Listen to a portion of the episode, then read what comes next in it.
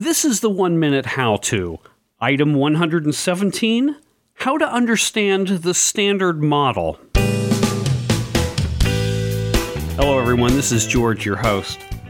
On this show, we've got Professor Hitoshi Murayama, and he's going to explain to us how to understand the Standard Model. Professor Murayama, can you first say a little something about yourself? Well, let's see. I grew up in Japan, and I actually spent four years in Germany when I was growing up, but went back to Japan afterwards, and then and came to the United States because, you know, for science, United States is a really exciting place to be. So that's why I'm here. And I have three children, and I like biking, and that's about it. Okay, first, would you like to set things up for us? All right. The Standard model of particle physics is probably the best theory the physicists came up with to describe everything around us and, everything in the universe. I would say it's one of the biggest achievements in 20th century science because it really describes everything we know about what things are made of, how they are put together, how they interact with each other, and all of these things. Okay, if you're ready, then you've got 60 seconds. It has four kinds of forces in it. One of them is gravity, we're all familiar with. Things fall, pulled by the earth we go around the sun because we are pulled by the sun and so on. And many other things are because of another kind of force called electromagnetism. We, uh, for example, see things, that's because light comes into our eyes, and that's electromagnetism. We push things, things move, that's because you are made of atoms. The atoms actually pull and push other atoms, and that's also because of electromagnetism. So these things are pretty familiar things. It turns out there are two other kinds of forces in nature we don't normally talk about.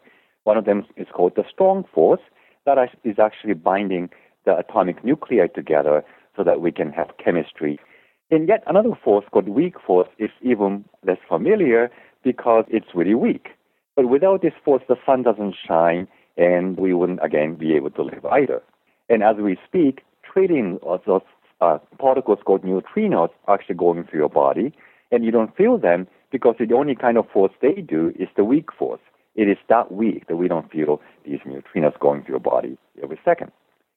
Is there any disagreement with this model? Even though this model is extremely successful, it also has serious deficiencies.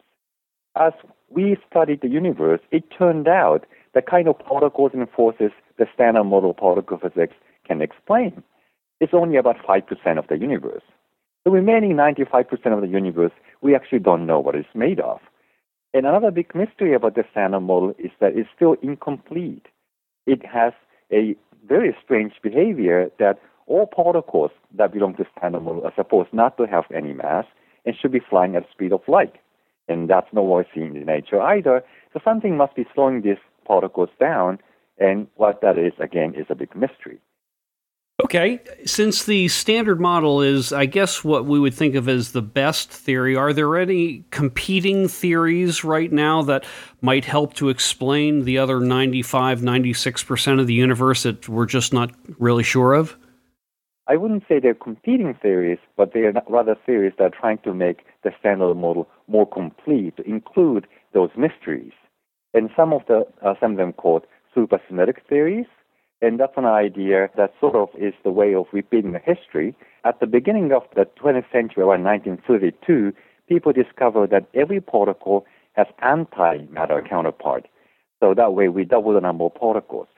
The idea of supersymmetry is actually do that again. For every particle and antiparticle, there's their superpartner particles. And that's the kind of thing actually predicted by the string theory that is believed to be the best candidate that can unify gravity on very big scales and quantum physics at very small scales. Okay. Is there anything else you'd like to talk about? I would say that we are living at a very exciting stage in development science. In some sense, you know, scientists didn't have any guarantee that we will be able to understand this much, as much as we know today, about how things are made and how the universe works. We learned a lot. But at the same time, technology has come to the point that we expect to learn even more about all these mysteries, and that's really an, a, a, really opportune moment for our scientists to live in. So I am very happy about that. Well, it's definitely uh, going to continue being interesting as these things continue to evolve. All right, sir, thank you very much. I do appreciate it. You're welcome.